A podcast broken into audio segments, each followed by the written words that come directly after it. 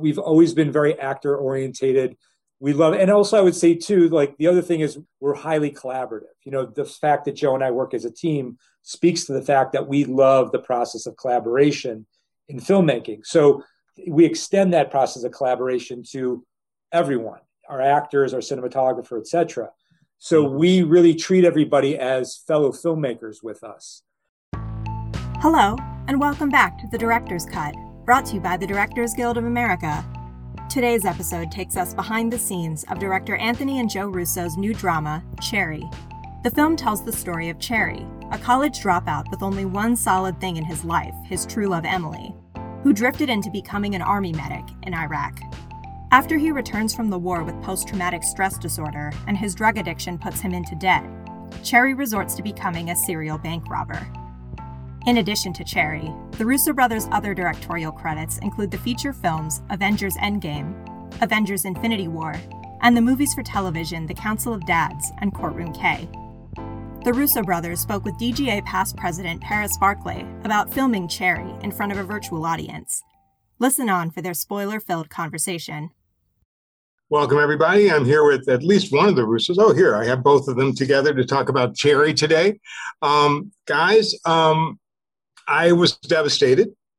I had that moment of silence uh, when the film is done. I watched it by myself on on my own personal screen, and it wrecked me for a bit. And I think part of the reason it wrecked me is because it was, you know, very much to me like the experience I had watching The Deer Hunter, which is what came to mind after it. Which was I really had nothing more to say, and I had been kind of emotionally exhausted and I realized that in that short period of time of the movie, you'd made me love so many people and and and at the same time feel so much pain for them. I think it's a huge accomplishment. Um, so kudos to you just to to start out. Um, but I want to deal with the question that you've been talking about. I've seen some of the interviews and read some of them about a lot, and, and people seem to be amazed that this is a Russo brothers movie. Uh, I am not one of those people because I have seen you know, Robert Wise make West Side Story and The Day the Earth Stood Still and Whatever Happened to Baby Jane. And I've seen Steven Spielberg make E.T. and Close Encounters and Lincoln and Schindler's List. So I'm not stunned when a filmmaker uses a different language to tell the story that they're telling. But I also think it's sort of a culmination of so many of the films and television shows you've done before. And I'd love if you just start talking about how this is a Russo brothers movie and how what you've done before has led you to making Cherry this this spectacular thing that it is. Um, you know, we, gosh, I thank you for observing that. By the way, it is it, it, can be sort of annoying when you when when when we hear the observation that it doesn't feel like a Russo Brothers movie. But you know, a lot of people don't know that we started off as indie filmmakers, and some people don't even know about our decade in television.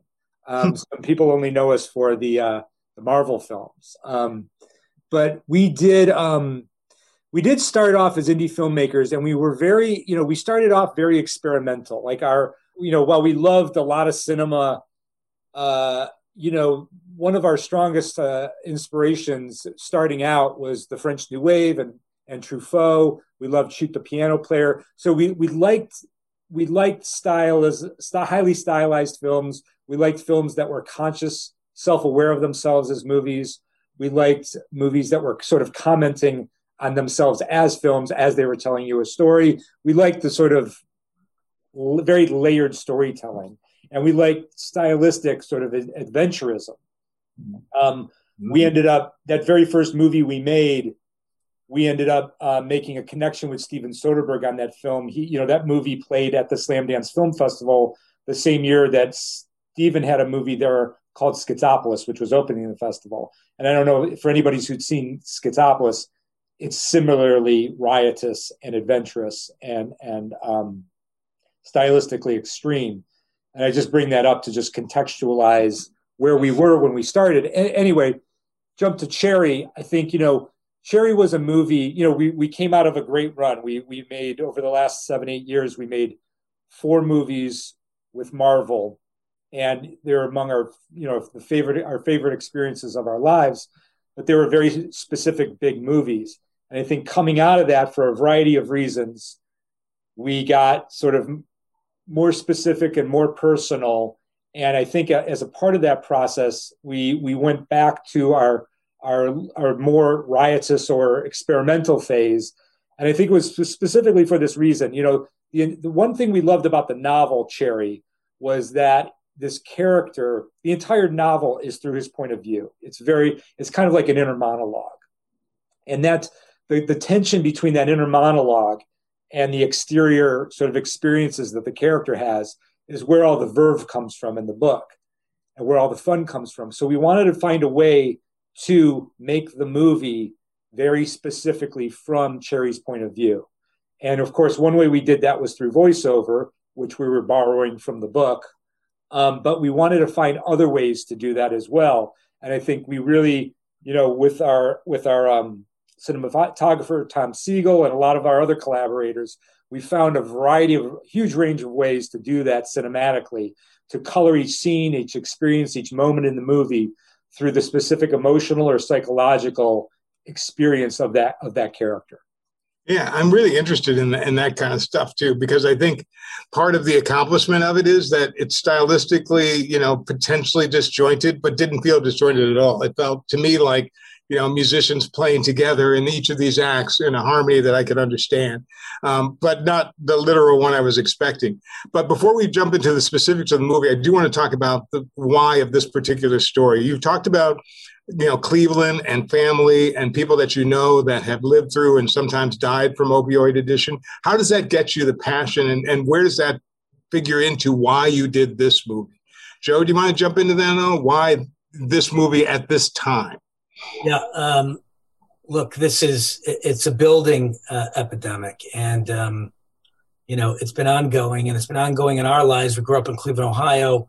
Uh, the the industrial Midwest is ground zero for the crisis in a lot of ways. Um, you know, we grew up at a time in the city when uh, you know it was a lot of economic strife. Uh, the industrial Midwest was collapsing because all the industry was leaving and um, the cities uh, in a lot of ways have a, a, lot of trauma that surrounds them. And there's a lack of forward momentum for people who grew up in those towns. Um, we know because we grew up there and i think it's where we you know our sense of humor our fatalistic sense of humor comes from. Um, the uh, uh, you know unfortunately we you know um, we've lost loved ones to this crisis and we are dealing with people very close to us who are um, struggling with their sobriety.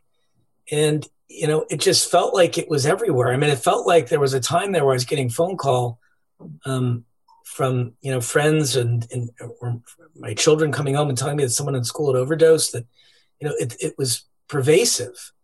And, uh, and this book fell into our laps and the voice was so specific in it. I think another group that is really um, in harm's way with, with this crisis is Gen Z and the voice in the book, even though Nico's a millennial, was so specific to what I had known talking to my children and their friends about how they felt about opioids and how they felt about this crisis and how they felt about life in general what technology was doing to them. It's a, you know, we're trying to make a really progressive story here um, about, um, uh, you know, a, an exceedingly modern drug problem. This is a scientifically engineered drug um, um, that's been engineered to make you addicted to it. It's very unique than other drug cycles that we've had. Um, uh, this is like this is a malicious um, uh, drug, and uh, and it's gone unchecked for years, and it's caused it's wreaked havoc on society. In fact, this year um, is the highest death rate in the history of, uh, the opioid crisis. So um, it just felt like it was uh, uh, time to tell the story and to generate a conversation around the issue that was you know becoming commonplace for too many people. Yeah and as as someone who's been in recovery for a long time i could tell you a lot of the way you presented it was very difficult to watch and in some cases triggering a bit.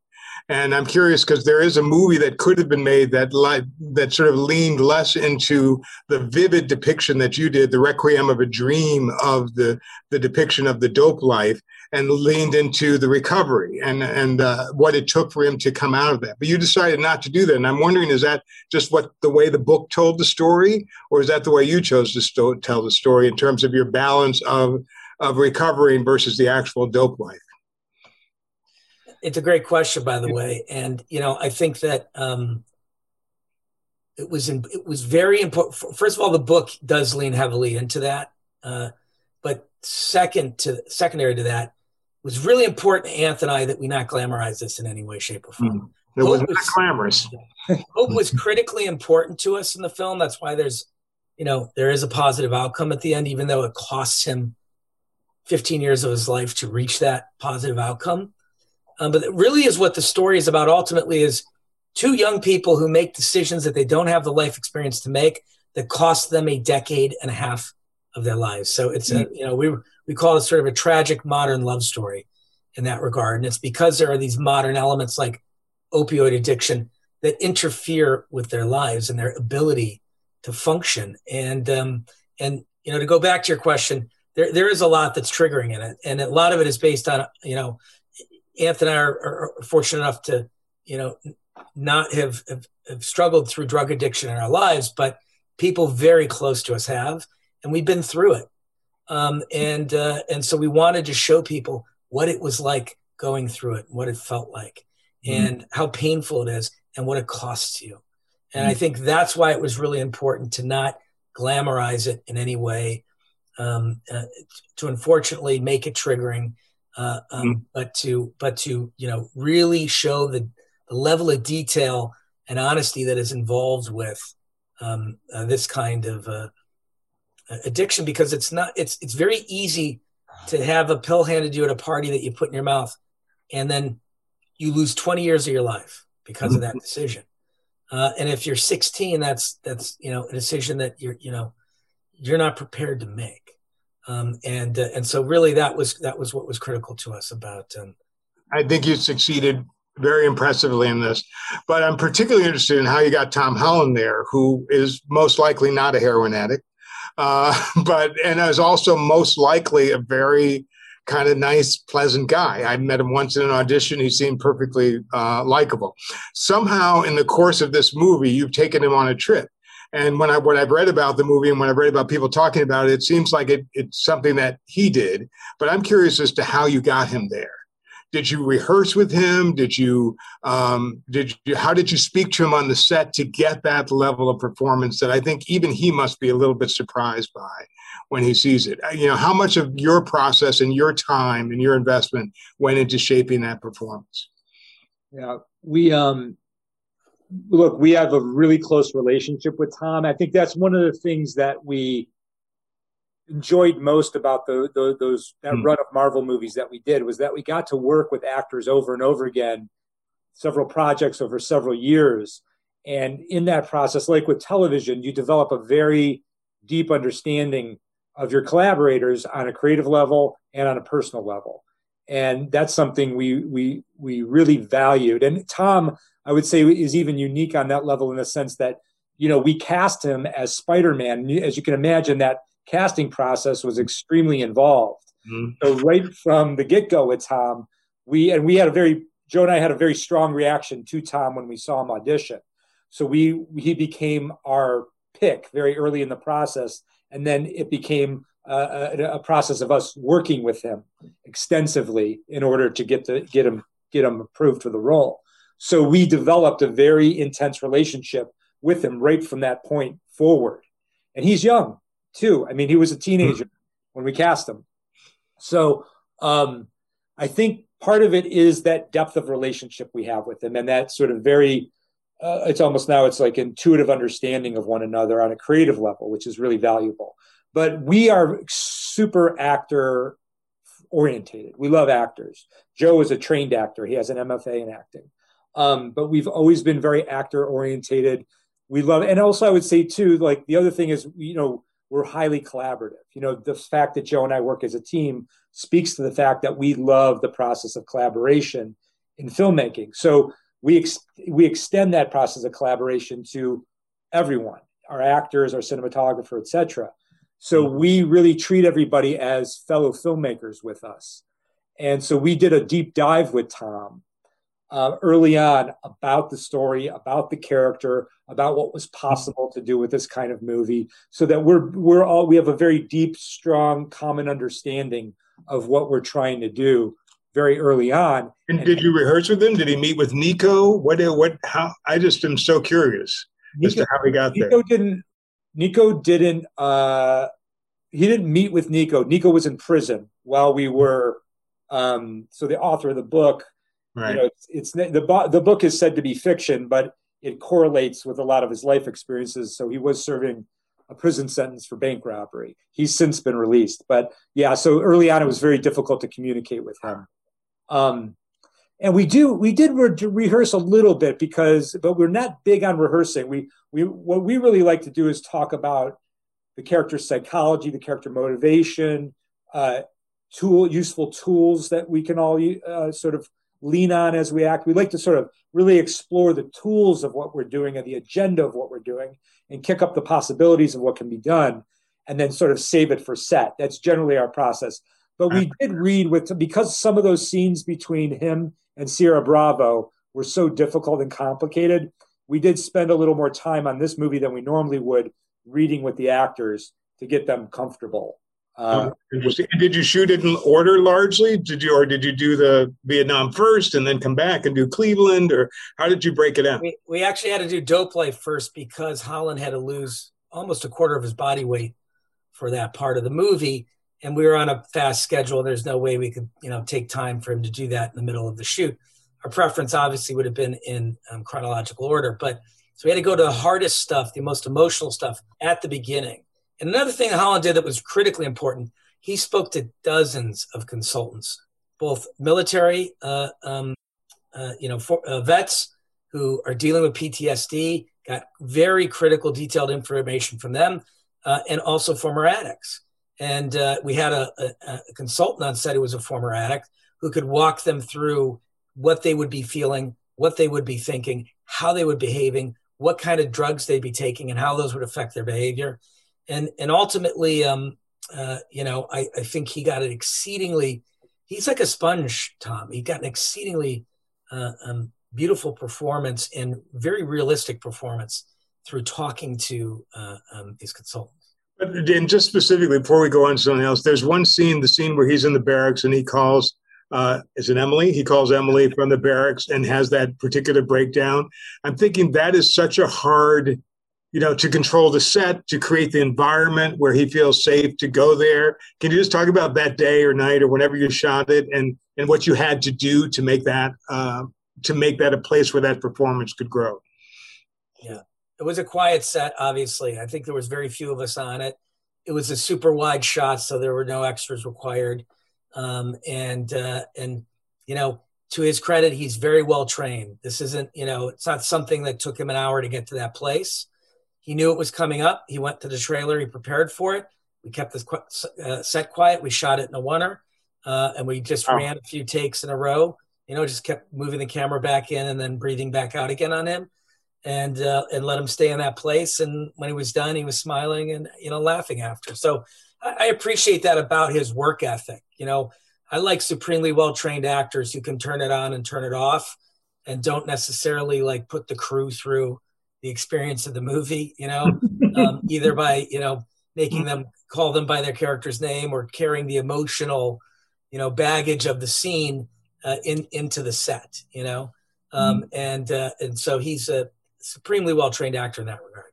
I love that. One take, always great. So, can we talk about the first two shots of the movie just for a second? This is very Jeremy Kagan of me, but you begin the movie with this swooping shot over the street that you almost think is going to be about a guy on a bicycle for a second because this guy on a bicycle is moving past it. And then it turns to Cherry. He's looking directly in the camera. The camera creeps up to him. He seems like, I don't know, something's going on. I can't quite figure it out because the movie just started. And then suddenly you cut to a vehicle coming in, which you think is a point of view of Cherry or something because you're disoriented. And it's him again looking directly at you. I mean, you must have said, This is how we want to begin the movie. I just want to know why. That wide shot is very, that, that drifting, uh, it's, a, it's a drone coming down the street over the treetops. The intention of that is to say this could be anyone's story. Mm. Right? It could be that kid on the bike story. It could be the guy walking down the street. It could be the person in the car driving by. That's what's so tragic about this uh, crisis. It's invisible in a way, but it's happening to your friends, your family, and your neighbors. And coming in to find him was critical to us as a way of saying, this is an everyman story, right? It's in this little house on this street right here. And this guy comes out and he is in the middle of, of a drug crisis. Uh, and then, you know, we're, we're trying to get you to understand the rhythm and the experimentation with which we're going to explore the rest of the movie through that, through him staring at the lens, through that next edit, and then the next edit. And obviously, starting with the ending first and pulling you through it. The whole notion came to us very early on that we wanted to segment the movie for a couple of reasons. We broke it up into very distinct chapters where each chapter has a, a different uh, um, style applied to it, different lenses, different lighting, different performance style, different writing style, different color scheme. Um, and it was because we wanted to pull you through his story as subjectively as possible. That's why he breaks the fourth wall. That's why he does it immediately at the top of the film. We're inviting you inside with him to go on a journey with an incredibly likable actor who goes through a hellacious uh, um, story. The other reason that you know we we push the experimentation of the film is that you know again we're trying to be progressive about the visual language that we're using to reach a very specific audience, which is that Gen Z audience. Mm-hmm. And they are more visually proficient than any generation that has preceded them. The volume of information that they consume, the segregated information, right? Think about like Instagram or TikTok where they're just every time they swipe, it's a, it's you know a recipe. Then the next swipe is sports. Then the next swipe is music, and then the next swipe is pop culture. And then the, you know they're receiving this information in a way that you know I almost find difficult to comprehend. But I think having four children, it affects the way that they receive content and the way they process content. It's very very different than the way we process it. And so we were pushing that that level of experimentation in the film as a way to, you know, try to create a new visual language for them, as a way for them to stay compelled and to move through the story with that lead character. Uh, and that's that's really was the uh, impetus for um, you know. The, well, s- somehow I'm not Gen Z. I'm you know, but somehow it worked for me as well. And I think part of the other sort of alchemy that you did here is you weren't afraid to have a little bit of black humor time and again. I mean, one of my favorite moments is when uh, the drill sergeant just punches him in the nuts in the bathroom.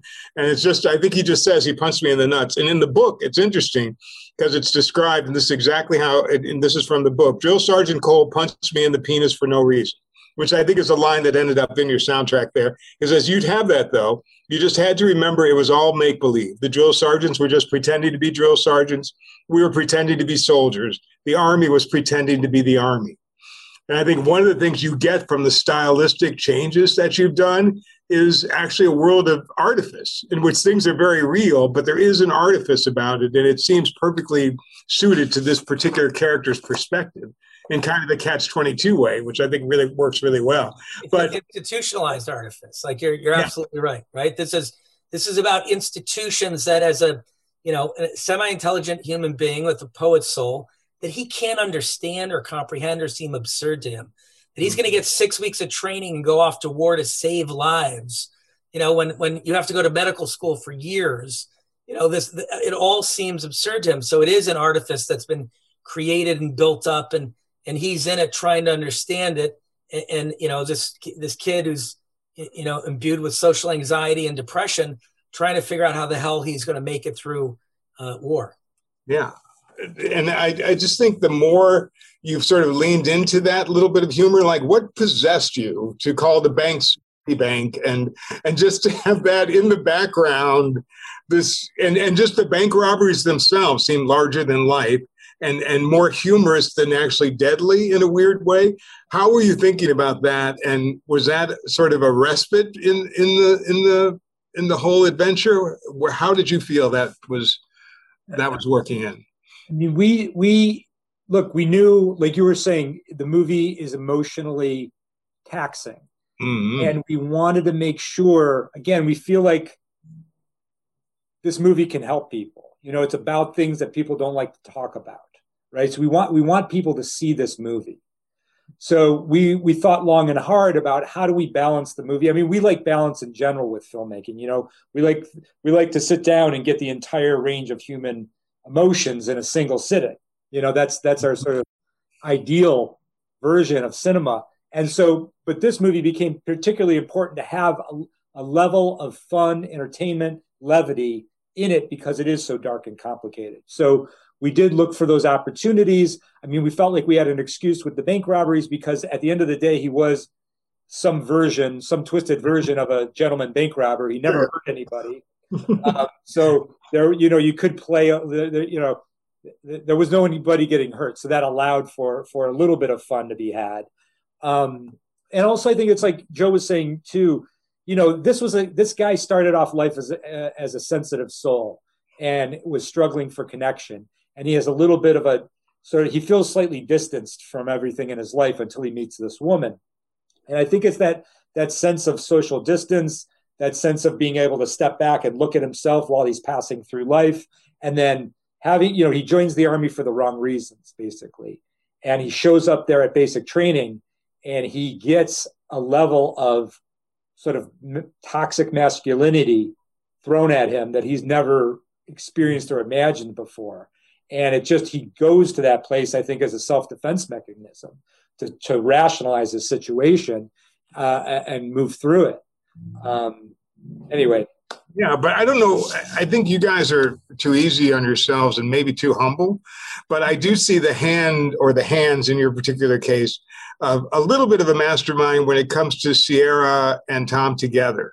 I mean, the, a romantic comedy, you know, spends a lot of time talking about the chemistry between those. From the time they meet on the playground through their whole dope life to the very end of the picture, you can feel the connection it's very palpable. And that doesn't just come from putting two actors in a room. So how do you make a, the love story the center of it? And how do you ciara i think is under under been underappreciated for how amazing her performance is because it's not quite as you know flashy and doesn't have quite the screen time as what tom does. But how do you create the kind of chemistry that you know is going to have to drive the whole movie from beginning to end? I mean one is you know we knew we had to build this because this is a a stream of consciousness novel. So we needed structure to build the story around. And the mm-hmm. love story seemed the most important aspect of the movie. It also seemed the most tragic.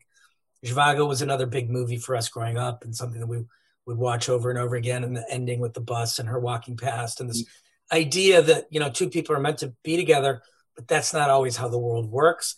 We felt like there's a, there's a story here about two people are meant to be together, but, you know, make some poor decisions that end up costing them years of their lives in a very, you know, similarly tragic way.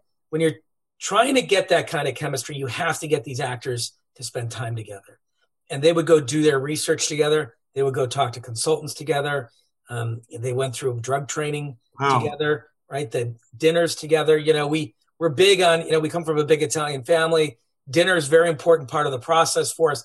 Let's all go sit and get to know each other socially. Let's ask you about your childhood. Why are you here? Why did you pick this part? You know, what is it that speaks to you? Have you have you known anyone who's suffered through addiction? And so it's a it's an important part of the bonding process is to make sure that everyone is familiar with one another especially if they're going to be doing things on set that are exceedingly familiar. Mm. and um, and they clicked really well those two you know? They got along fantastically.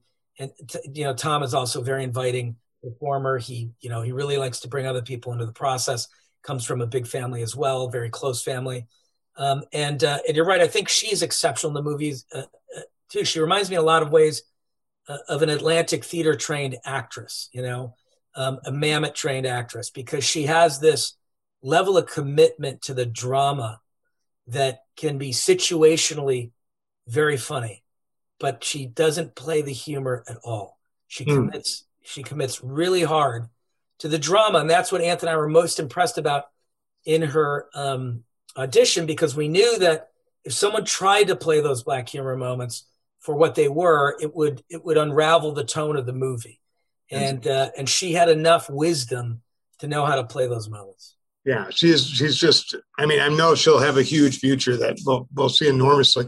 Now, someone said this is independently financed. I don't understand why the guys who make the largest grossing picture of all time are doing a movie like this independently. Is that something you wanted to do, or is it true that no one else would make this movie? I mean, this is crazy. It's a hard movie to you know to finance because um, it's about really intense subject matter with very experimental execution, uh, and it was partially you know the, the market going uh, I, I don't know this one feels really tough and do you want to do another superhero film and uh, and and and us thinking, you know what, you know, we built our own company uh, um, after we left Marvel. And part of the reason we did that was to make movies like this. So let's not deal with the strife of mm-hmm. opinions and nervous opinions. Uh, let's go make the movie the way that we want to make it, and then we'll uh, bring it to the market and, uh, and and see who wants to be our dance partner for the release of it. And it ended up working out perfectly that way.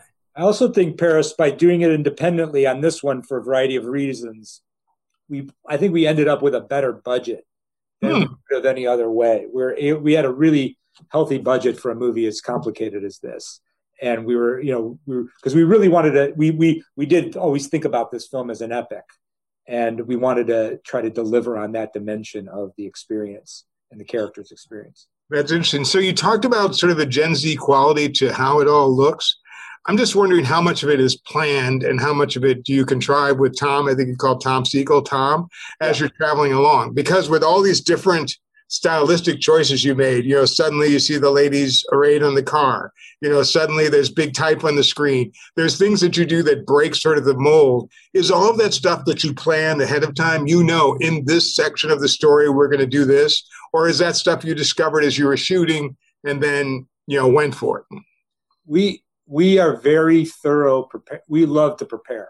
We love to make the movie over and over again before you make the movie that being said, we also like to get to set and throw it all out. You know, so um, so but, it's a combination. Know, it's a combination. Yeah, it's definitely a combination. But again, that's part of our process from the beginning of the movie. We are uh, the beginning of the t- uh, beginning of prep, or, and even before prep, we are talking about these ideas with our collaborators, our production designer, our costumes designer, the actors, etc., the writers. We keep going back and forth um, we keep trying things experimentally in the script before we have to commit to them. Um, it's a process that we we did that a lot in this movie because this movie, look, we found this movie. We thought this movie was a challenging movie to make. It was a challenging story, and we wanted to be very stylistically adventurous with it.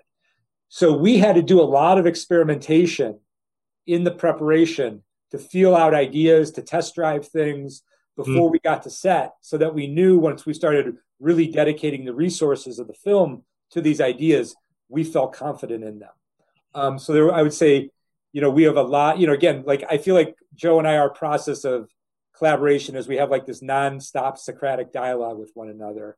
And then our process of working with others is just to pull them into that nonstop dialogue you know, and just just so for an example, when when uh, when Cherry is first high, I think on ecstasy, and meets Emily again, in the park and you go to black and white and almost looks like snow is on the street and you know he's you know high as possible and he sees her and then you're desaturated for a while and then it seems I, I, you know i've only seen the film twice but it seems like you're slightly more saturated as time goes on. Is that decisions you made later or did you just say this is what we want this to look like just remember this let's sculpt it that way it was it is a combination again but that was very thoroughly prepped we we talked about that a lot with Tom Sigel, our cinematographer, and actually he he pitched us an idea through that sort of dialogue that we have with one another, where he pitched taking a 3D camera rig, having two cameras, one regular hmm. and one uh, infra. What, what is it called, Joe? Infrared. infrared. Yeah, so that we could have those two images be identical with one another. So we shot the scene like that, and we thought that like he would start the scene a little more lost in his high. But as he sort of finds Emily, she sort of pulls him into something, into a more sort of palpable reality as the scene goes on. So we found moments as we were uh, color timing the film where we could lean on one camera or the other more or less and sort of bring Cherry through the scene, through that interplay of color um, as the shots unfold throughout the scene. I think that's so brilliant. But then you also put little slow motion intercuts, maybe the things he was seeing, you know, his hand touching her or touching the rope of her swing, that kind of broke into that too, uh, almost like his consciousness. You know, he's focusing on one small thing in the course of it too. So it has levels of both color saturated and desaturation, but also these moments inside his brain that I thought were really interesting. We're trying to replicate the experience of being on that drug, which rolls, right? So it goes through mm-hmm. these you know these moments where like you're present and other moments where you're not and it, everything's heightened it's very uh, sensual drug Uh, and so, you know, the things like feeling rope, you know, feel different to you when you're on ecstasy. So we were we were just trying to have the audience go through that experience with him, how he felt meeting her, because it's interesting. This is a kid who, you know, from jump he suffers from depression and social anxiety. Right? Anne said it earlier. Who feels disconnected, and you know he trades his antidepressant for ecstasy, and then meets the girl of his dreams while he's on ecstasy. So in a way, he's sort of you know he's kind of doomed from the start because he can't have any real experiences, you know, um, and uh, he's hiding uh, from the world. And and part of what I think is important is that you know he was already depressed, then went to war and got PTSD, right? And mm. so it compounded his um, his mental health state. And I think that's another big issue that that the movie's trying to tackle is that we we're also in a mental health crisis in this country, and I don't think that social media and technology is helping in any way. Mm. Yeah, I agree. Now I'd be remiss because we have a number of ads and and and and second ads who watch this sort of thing, and you had some good background in there. You froze up just a little bit there, uh, but I think we got your question. Just how did you work to make it also seamless with your AD team? Yeah, so we have a we've worked with Chris Castaldi and and the AD team on several movies now. We have again we have a really uh, sophisticated, intimate relationship. We understand uh, uh, one another really well. And yeah, we just, you know, it's again, it's just everybody in the movie. Like again, we want everybody, everybody around us. We want to be a filmmaker. You know, we want everybody making the movie from their point of view, bringing everything they can to the film.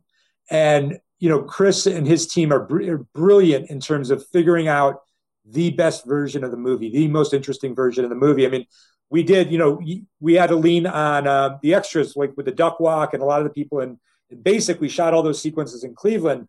But yeah, we went out and found people with uh, military experience so that you know we could bring that level of authenticity to the screen in a very easy way. You know, if, uh, make it all work. But yeah, digging deep on extras is is something that we uh, we love because it's you know it's there's nothing better than when just somebody has a really short amount of screen time but leaves you with an impression. As you did, Joe, because I think I saw you for a split second in a bar somewhere. I think weren't you there hiding out?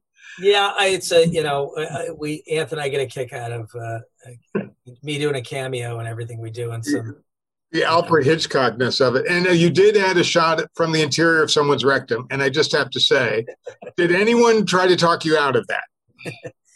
I mean, this is this is where you can see sort of the uh, you know our entire careers coming to bear um, that uh, uh, you know our, our, sense of humor from Arrested Development or Community. Mm-hmm. Um, no, we knew that shot would be um, uh, either re- really well or really poorly received. But it's the it's the risk that's that's entertaining about it. We have to uh, give credit where credit's due. Those Tom Sigel pitched us that. Oh, really? Yeah. Yes. yes. So, so he's to blame for that.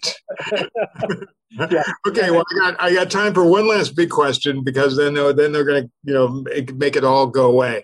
So you put this movie together, you planned it. It's in all these separate segments. You know, you've got Tom, you know, as your willing partner to take chances with each within each of them, and it comes out, you know, at least for me, like the Deer Hunter. And I think part of the genesis of that is you created a family in the center of it, not just with your two lovers, but also with all of Cherry's friends that develop through the movie and that we lose some of them through the course of it. And I think that is really one of the most difficult things to do. You can add all the style on top of that, but you created a community in there that just like the deer hunter, I keep coming back into it, we dropped into. And we watched those friends and, you know, and the drug dealer just sort of dissolve and Jimenez and it all gets shattered. I'm just wondering thematically, how important is family as a part of your story and how important to that in communicating that need that we have for each other a part of Cherry? First off, though, I, I got to say, Aunt, that's the best compliment anyone's ever paid us in our careers. Is yeah, I agree. Yeah. Re- referring to the Deer Hunter in any conversation about a movie that we made, um, because that was a, uh, a really, really important movie to us, but also shot in parts of Cleveland. So we always felt a kinship to that movie and the authenticity of that, you know, sort of Midwestern working class energy that he brought to that film felt like, you know, everyone we knew growing up. So, um, but ensemble is critically important to us because we come from a very large Italian family, and our understanding of storytelling, you know, really is uh, was fostered by Sunday dinners, where mm-hmm. everyone would get together around a table and tell stories about their everyday life and try to entertain each other, or you know, uh, um, you know, c- you know, convey a sense of sadness about something that happened to them.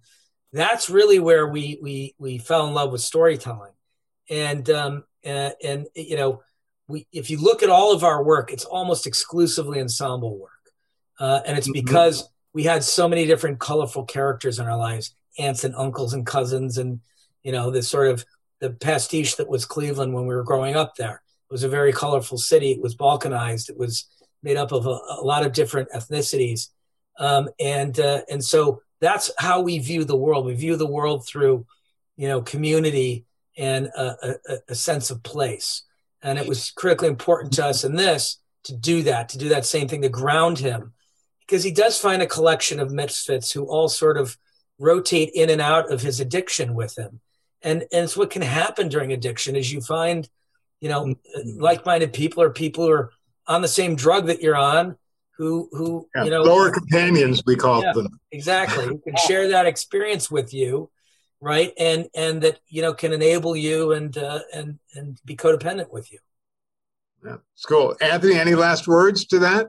Just uh, thematically this whole thing that you put together? Well i appreciate your observation because you you put you know again you're, you're, like hearing you talk about it is is exciting for us. So but yeah the, i think you know the fact that he has a you know this broken family is is very much i think at the heart of the story because that's really what the the experience of PTSD has brought to the veterans community community the experience that opioids has brought to many parts of the country and uh, many socioeconomic groups.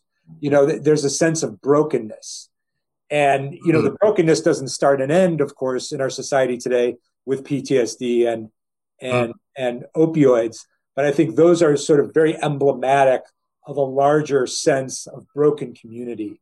Anyway, it just seemed it's the I think that's why we were drawn to a story like this at this time is just the the, the try to explore the experience of having a broken family and figuring out how you how you can move through what you can do with that. Well, to me, it's just, um, and I'll just end with this. You ended up making something that's very specifically of today, but because it's so specific, it ends up being timeless. So I wish you, you know, the best success with it. I hope more and more people see it. It hasn't officially come out yet, right? So, so we have some time to do it.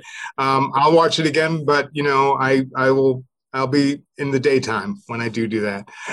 so thank you, gentlemen, for joining us here at the DGA for Special Products. Really appreciate you, and you know, look forward to seeing this again and your next movie. May it be something different because you know you can do it. and that is the time we have. So thank you so much for joining us, and thank you all for watching on. They're uh, they're letting me know it's time, so I appreciate you, and thanks to the Russos. Yeah, thanks, to everyone. Thanks to you, Paris, and thanks to all of you. Thanks for listening to another DGA Q&A. If you'd like to hear more, the director's cut is available wherever you listen to podcasts. Stay tuned in the coming weeks as we bring you discussions of films from Julia Hart, Angel Manuel Soto, and Shaka King.